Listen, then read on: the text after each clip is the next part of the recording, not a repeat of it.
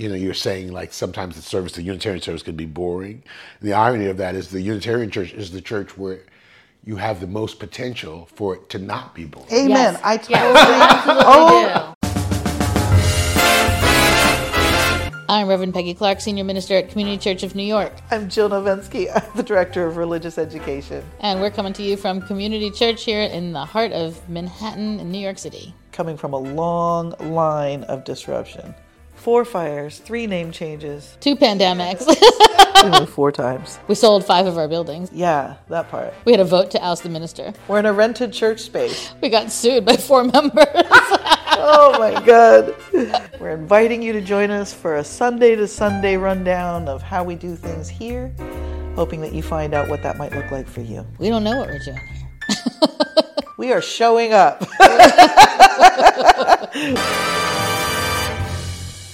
Welcome to episode five of the Disrupt Church podcast. Today, you'll be hearing a conversation between Reverend Peggy, Jil, and Darnell White, who's the musician in residence at the Community Church of New York, and just an all around talented, experienced, soulful, wonderful human being uh, who we're very lucky to have on our team.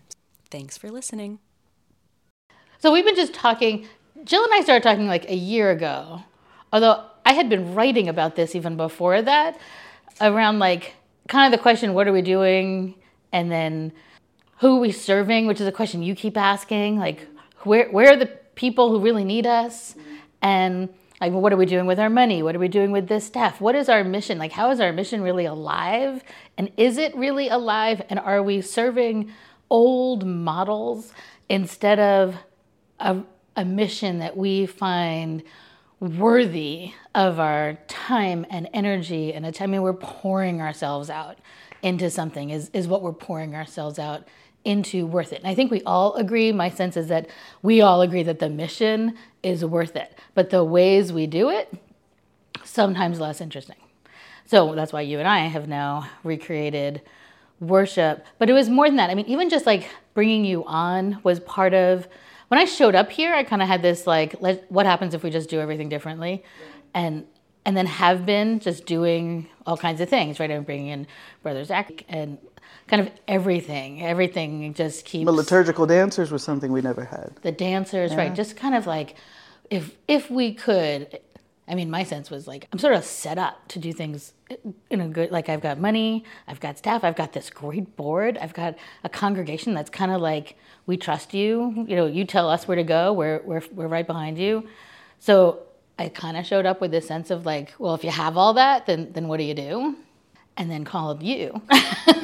found you out of nowhere. I mean, I put something on Facebook. Do you know how I found him? I heard the story once and forgot. How did it well, I happen? it- James Russian. But I didn't know him either. I, I put something on Facebook and was like, I have not even a fully completed idea. I sort of have a thought, and I kind of am wondering if there's anyone in, in the city of New York who could have this thought with me. Imagine and a few people were like, "There's this guy James. He knows everybody." Yes. And I talked to him, and he was like, "Yeah, you want Darnell White?" I'm like, "Oh, okay." I don't like. I don't know James, let That's alone you. so funny. And that's how I found you.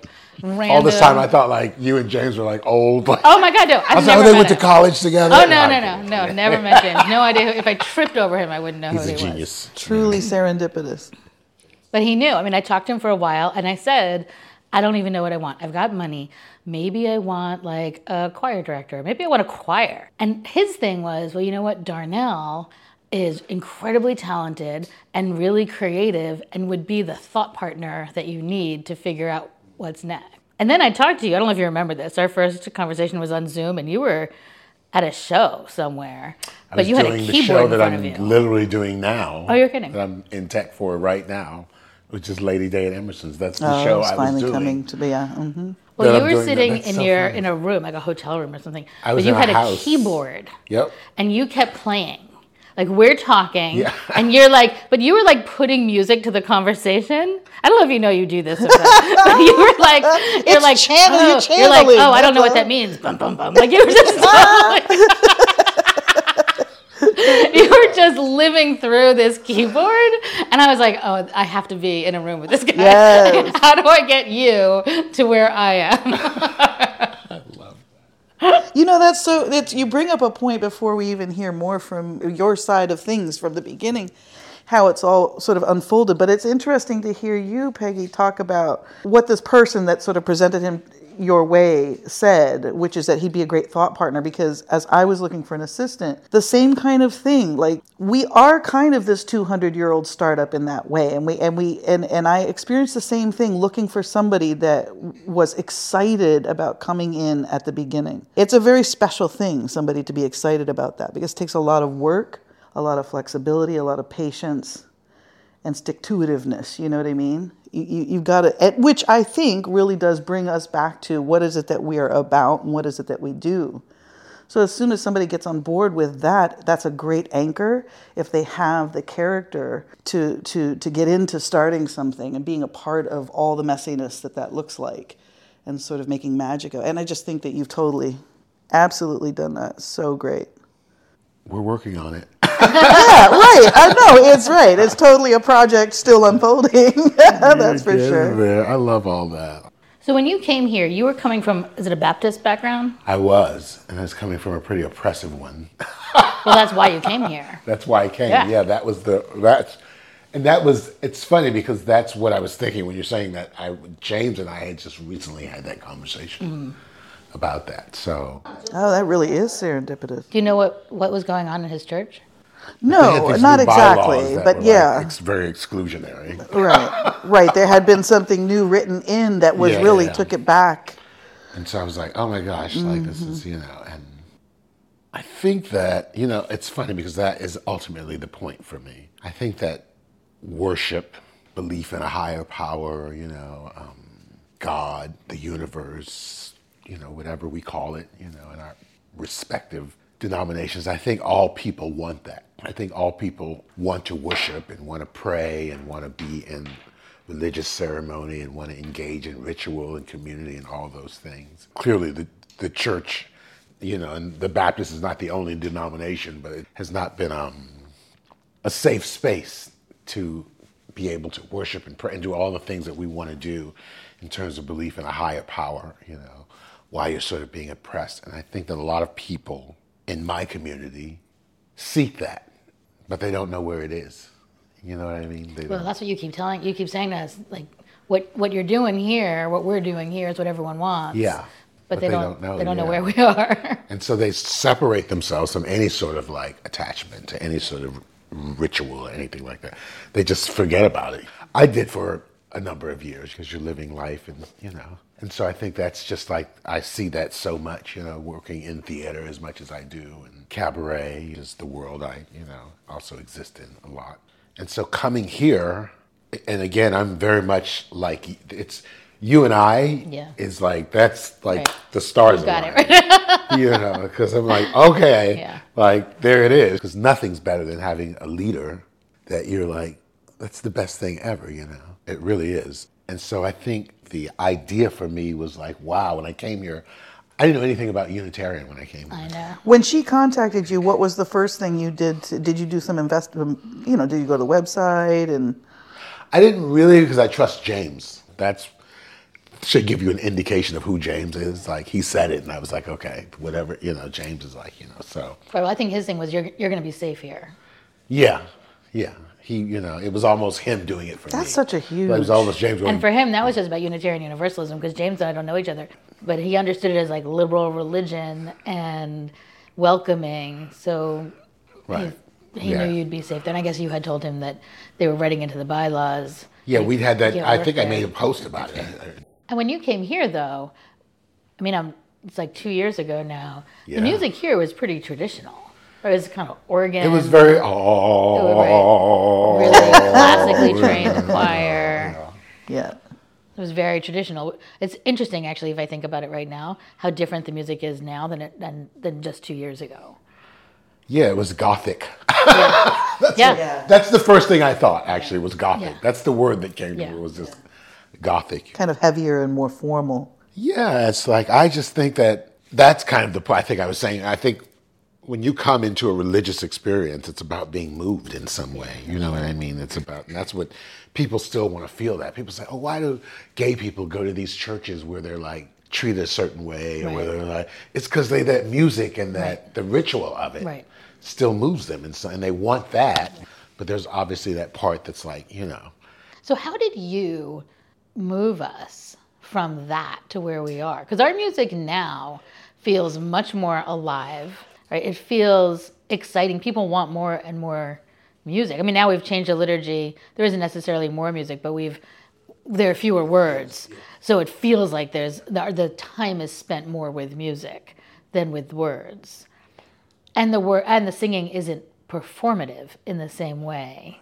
It's it's inclusive. It feels like such a an invitation. Well, Whenever, how, how did you get us there? I'm sorry. it's you. It's about it's about allowance. That's what it's about. It's about it's about understanding. You know um, in most churches around the world or well around the country but in most churches particularly in the in the uh, Protestant denominations, you know, in the more contemporary Protestant denominations, a lot of times, you know, I get it. You know, some of the pastors of these churches are sort of, you know, some are can be kind of e- the ego is like big, you know, um, to the point of megalomania in some cases. But and so a lot of them don't want to accept because the main thing about any religious experience is the message. You know, we're trying to reach you with this message. But how do we get you in here? How do we draw you in to get this message to you? And so a lot of those denominations you'll find sometimes the pastors can tend to be and they want to sort of suppress what the music is, you know, and not truly acknowledge, well, this is what's going to get the people to hear the message. This is about the community of the singing and all of that sort of spectacle so that we can reach them with this message of welcome, of love, of whatever it is, you know. And so you have to be allowed to do that, you know. You have to be, you have to have someone, you know, in front of you that recognizes, that sees you and says, oh, So part of what builds this really effective experience is collaboration and kind of uh, one of the things I always say about this place is I feel like people really know what where their lane is. Yes. And they do a really good Yeah. job of saying like that's that's not mm-hmm. mine. Like I'll mm-hmm. help you if you want, but you're mm-hmm. you know, but I'm not overstepping here. So we have kind of built that. So part of what I'm hearing you say is that collaborative spirit. Like we're gonna work together. We're a team. We're a community. Yep. And no one person can want to be at the top of it because it's just not about that. It's not about. It's not about you. It's not about me. It's not about you. Like it's really about what all of us in the room are creating. it's a very big deal to have somebody at the helm. If I can concur with what I believe you're saying, saying that they are ready to make major changes, they're willing to accept that they don't exactly know what that looks like, and they are totally open to stepping out of the way and trusting the expertise of the people they've chosen to lead in their lane. That's huge. Well, and and the other side is true, which is you have to have people who are worthy of the trust. Well, right, right, I right, mean, right. you It's have two, to- two way for sure. right. But there's something bigger here for me, which is that your place here. I mean, if we think, I'm thinking about like other people who are listening to the podcast, and I'm thinking, okay, so they don't have Darnell White, but but they have people who like to sing, right? I think if we, how do I say this? I, like if we break it down, if we get rid of all the things we think we're supposed to do in that hour of worship, and we just talk about what moves us, what do we love, where do we really find the spirit, where is spirit most alive for us, and then we move like sink into it or expand it. But it feels like one of the things we've done because you were so willing to do it is to just stretch it out, expand it, to say like you invited these new people into the choir and people who didn't know Unitarian Universalism, who may or may not be classically trained, but who are phenomenally talented, but more than that, who have spirit. That kind of, mm-hmm. it feels like it's real. just, it's real. It's Yeah. so real. All the people that you've brought in, it's not a job. This is like, they understand themselves to be embodying church. And then we use the music and just stretch it out. We stretch out the things that really work. We don't fill the space just to fill it. We're not performing anything. We're living something. I guess that's what it is. Is this choir feels like it's living something. They do. And I think ultimately my goal as we go forward is to pull that in. That's the ultimate, you know what I mean? Because that's exactly like I'll be honest with you. I like the staff, everything. Like I love. like this is like this is the space I know I'll be in the longest. But yeah, I think that um, for me, like you said, I, I started in classical music. You know, the first thing I played was Bach. And you went to Juilliard, right? I did. You know, I was a vocal student at Juilliard, and um, You did vocals in Juilliard? yeah, I was. Where did you learn how to play I was gonna be an you opera singer. No way. well, you could. I could see that. But yeah. but you're yes, I knew many scores by the time I was sixteen. but you're a brilliant yeah. pianist. Where did you learn that? Well, I studied that. I um I got lucky, really. You know, like all kids that play, you sort of have a sense of it, and you plunk out melodies and play and things like that. But it was just my uh, it was just the gift of the universe that at my church, our musician who played for St. Paul on 60th and uh, played for a Jewish synagogue that was in Harlem at the time was our musician and saw recognized you know. And when I was about six he started giving me lessons you know. yeah. And uh, he was Columbia's you know um, a professor there you know. And so that's why the first thing I started with was classical music. But the Baptist church is very different than and it was more about the hymns and sort of what they would call traditional music now. So even stylistically you know. I remember yearning for the first time, like you go and see a Pentecostal church and hear the music, you're like, oh, drums and all go. that. You know, like, that's what it is, you know. Um, but he was my teacher, and so he, I studied with him for years, and then when I got to junior high school, that's when I started studying other. Because I had a teacher there, his name was Phil Bingham, who was a huge jazz person, and he was uh, part of uh, Jazzmobile and all that that went all over the country, and and he started. He finally acquiesced and started because he wouldn't before that because you know I was studying classical music, and he finally was like, okay, I'll you know, and he showed me, and then he he taught me, you know, and that's what really opened me up to all of the music, you know, and then um, you know, and then my generation was just it was music, you know. I mean, it was, oh yeah, I don't know what I would do now, you know, because we had vinyl and records, and I, my first album that I bought was Thriller, Michael Jackson. Oh yeah. you know, this is the first album. I bought. And then I bought everything before and after. Um, Well, because the breadth of your, you, you seem to know everything. I, I- that's not hearing that you learned, it. Well, but it does, doesn't it? It feels like, uh, you know, like you're doing like the classical and you're doing the church thing and then you're doing the jazz thing. But then I throw something random at you, just some contemporary or some folk thing, and you're like, sure, bang, bang, bang, and then it's like you just have it. Well, I, that really is about. It's so funny because the musicians we all joke around. In terms of the mind of a musician, someone that plays, it's like, oh, I could do that, you know, or that, or that, or that. And we all, you know, there's different skill sets, and everybody can't do everything. But I will say, I am grateful that I studied and that I loved, love, and have always loved a wide breadth of music. You know, I remember hearing Radiohead for the first time, hearing the song Creep, which is my favorite song of all time. Is it really? Yeah, that's my favorite song. And I was like, what is that? My friend's like, oh, it's Radiohead, you know. And uh, I was like, oh, that's a great song. So I went back, that song, then I started listening to um, uh, Depeche Mode, and then it was Pearl Jam and Soundgarden and all of those groups and REM and lyrical content and the analogies and all of that. So that was like, you know, that there's just portals, you know, and I'm glad I have never been like the best jazz or the best God, the best, but I understand all of the languages to some degree, you know, in the way that we do understand languages, you know, and that's been a help and a gift and a blessing for me, and it helps me here to take some of the traditional, even some of the traditional music that we do here, and arrange it in such a way that gives it more life, you know. And it doesn't, you know, everything doesn't have to be just like melodic lines, and you know, because again, I think any sort of ritual experience, wherever it is in the world, I mean, when the Hutus, you know, they're dancing in Africa, you know, or in India, when you hear them playing the tabla, you know, and they're doing like the, you know, it's all about some sort of, you know, engagement and spiritual, like, you know, some sort of heart movement. And that's what I seek. Whenever I'm playing music, that's what I seek. I seek that, you know, and so that's what I want to like. And I feel like I'm beginning to sort of bring that into our space. You are totally. I feel like Unitarian Universalism can be deadly boring. Our worship services can really be awful.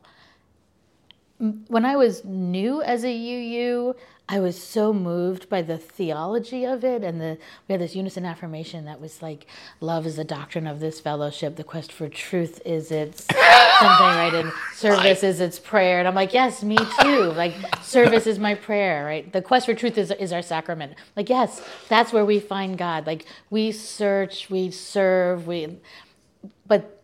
As much as I would like literally sob at the unison affirmation in that church, the reality of most UU services is just not that emotional. It's not that moving.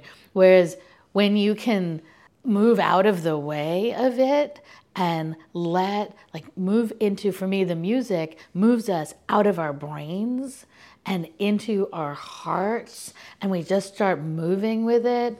It start, and that for me is the dancers too. Is this like, this is about our whole body. This is about who we are and how we live and how we breathe. And it's not, we don't have to formulate anything, we don't have to think it through or explain it. We just can feel it. You know, I mean, music, they use it in therapy, you know, they use it in so many aspects of life that we utilize it, you know. I use it to get through the day when I'm walking up these streets to go from one studio to the next. You know? And I think it's so ironic that you know, you're saying like sometimes the service, the Unitarian service can be boring.